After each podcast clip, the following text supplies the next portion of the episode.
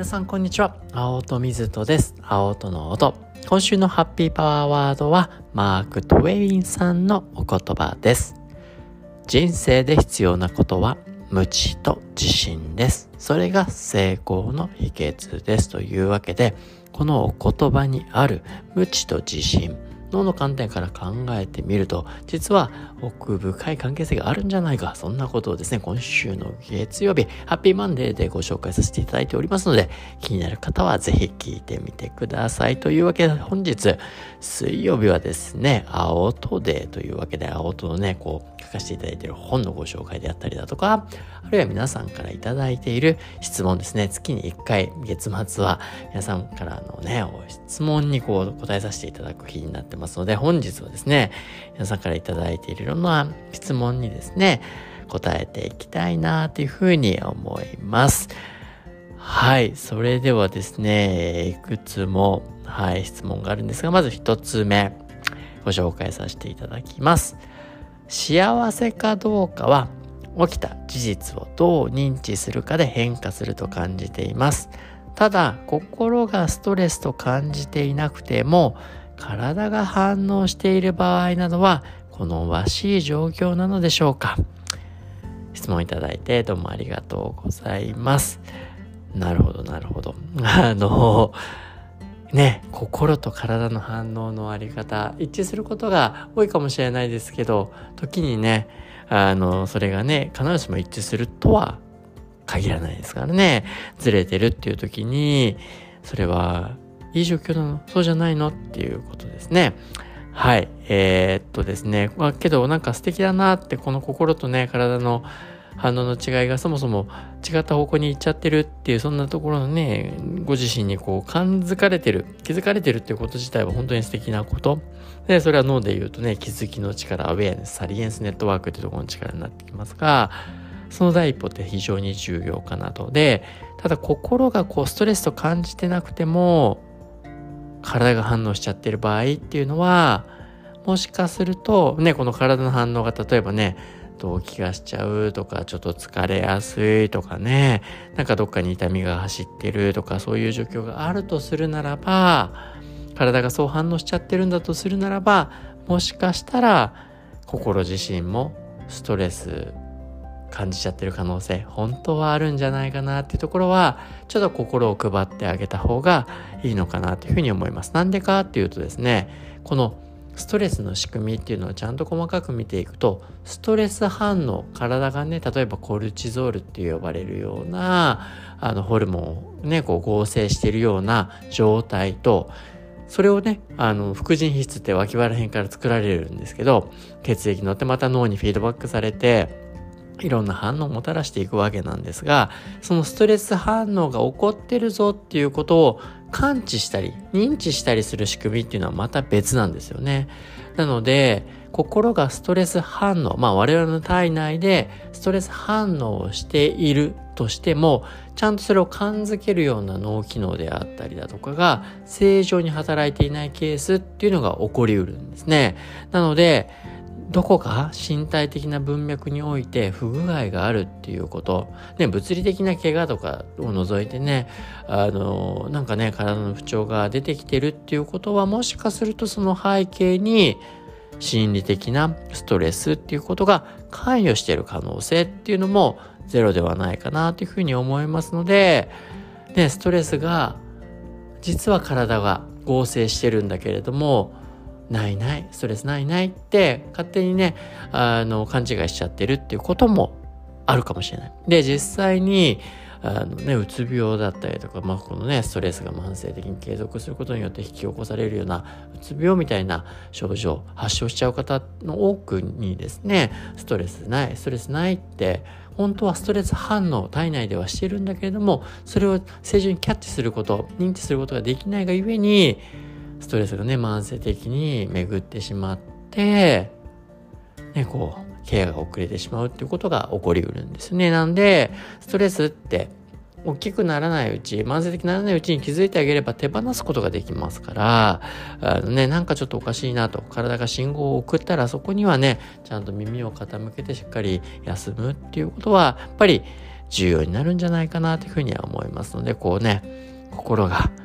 ストレスってていうものを感じたっていう時、ね、感じていなかったとしても、身体に何らかの影響が出てるって時は、ちょっとですね、自分のね、心理的な文脈におけるストレスっていうところにも、ちょっと影響ないかなって改めて見返してみるっていうことね、ちょっとリラックス心がけるってことが必要になってくるんじゃないかなというふうに思いますので、はい、あの答えになってるかわかりませんが、ね、ちょっとね、ケアしてあげるといいんじゃないかなと、心がね、大丈夫と思ってても、体がね、ちょっと反応してたら、ちょっとケアしてみましょう。ね、繋がってますからね。はい。そんな形でお答えさせていただきました。ちょっとまだ時間ありますので、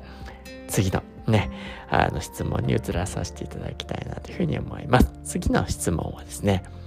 自分の中の不安がストレスを生んでいるように感じます。不安をコントロールするコツなどあればお聞きしたいです。なるほど。まあ、不安っていうものがね、どうやって生じるかっていうところですね。まず、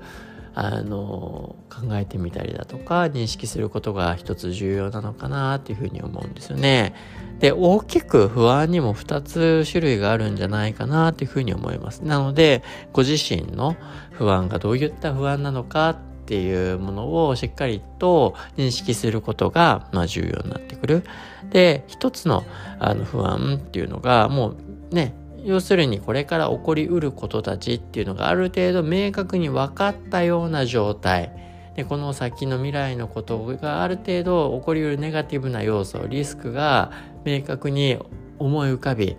ビビットにありそれがゆえに不安を感じてるっていうケース。それが一つ。でもう一個は何かよくわかんないんだけど不安を感じているっていうような漠然としたような不安ですね。どっちも生じうると思います。でそれぞれに対してやっぱり付き合い方っていうのは変わってくるんじゃないかなっていうふうに思うんですね。もう明確にあの目の前にある不安っていうものであのね自分におけるリスクがね想定されることに伴うこの不安ですから。でそこをしっかりと認識できてるっていうことは大きくね、またそこから 2つの方法があるんじゃないかなっていうふうに思うんですよね。あの、明確であるからこそ、じゃあどうしてったらいいんだっけっていうことを考えることができるっていうのは、まあ人間の一つのね、特徴でもありますし、まあね、打ち手を考えることができる不安をね、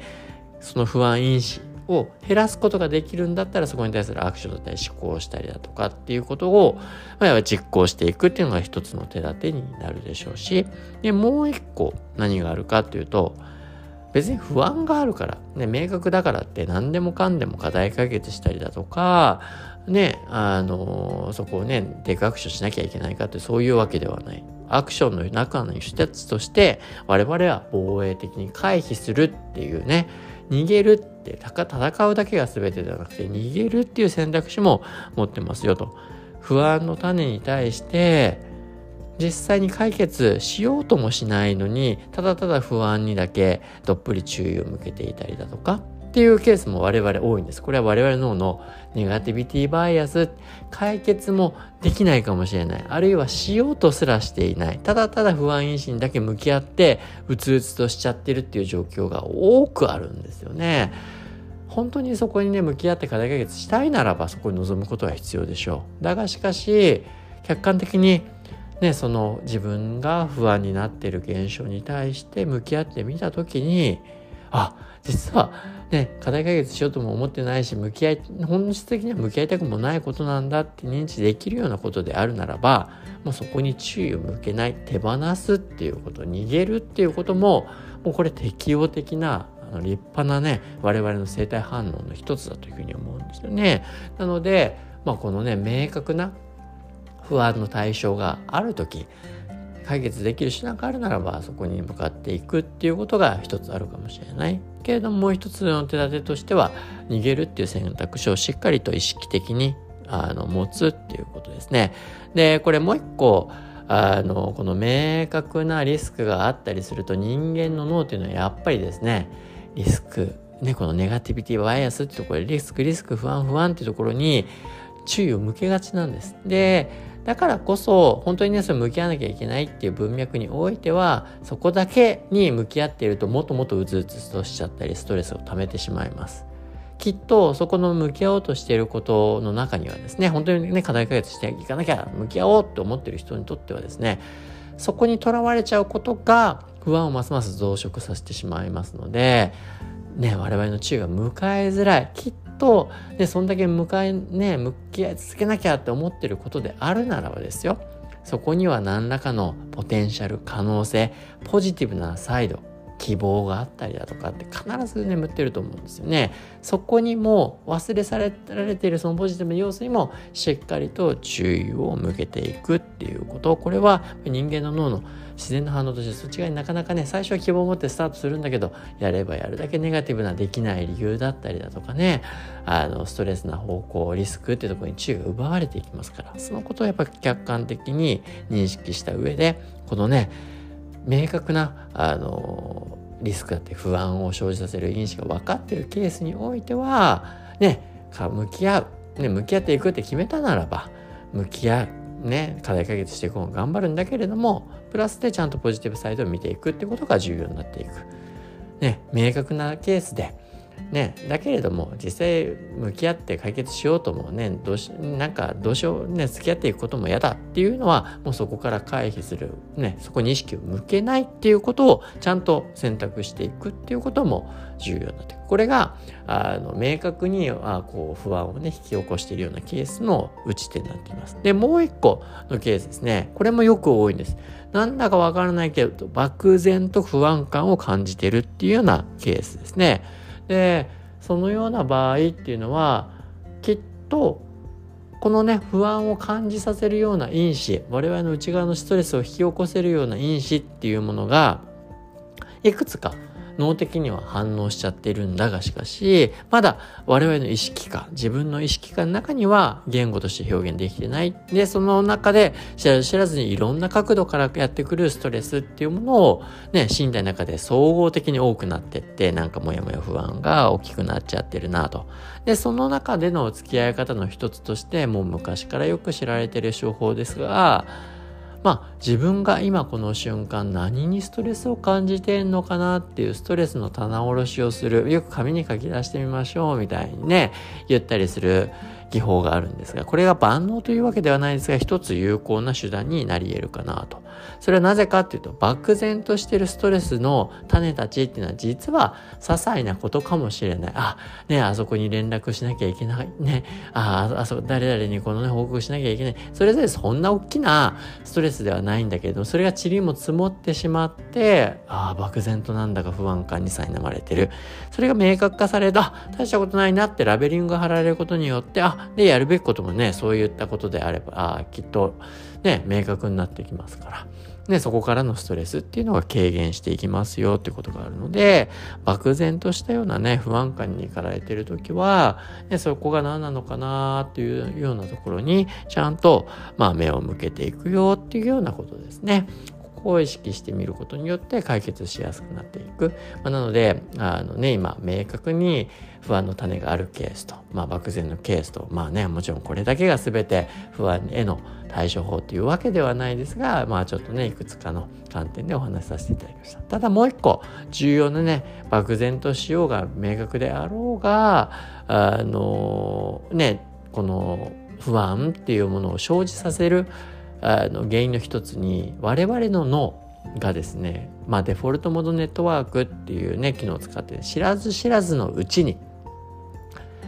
プラスマイナス1日以内の出来事に注意を向けやすいっていう特性がちょっと前のこと。あるいはちょっと先のこと。で、ネガティビティバイアスありますから、ちょっと前にやった嫌なことに注意を向けていたりだとか、ちょっと先のね、不安だったり、リスクみたいなところに注意を向けてったりだとか、我々のは世話しなくですね、プラスマイナス1日以内ぐらいの出来事にばっか、あの、注意を払っている。で、まあもちろんね、もっとプラスマイナス1日以上のね、あの先のこと考えたりだとか前のことも考えたりするんですが、ポイントは今にいないっていうことなんですね。我々の注意の対象が今でない。ま、だから今この瞬間によく集中しましょうとか、マインドフルネスっていうのは今この瞬間の自分の、まあ、呼吸に集中するって今この瞬間起きてる出来事に意識を向けましょうっていうことなんですよね。なので、一つ意識する、まあ、瞑想しましょう、メディテーションしましょう、マインドフルネスしましょうっていうわけではないですが、今この瞬間の自分自身の状態ってところに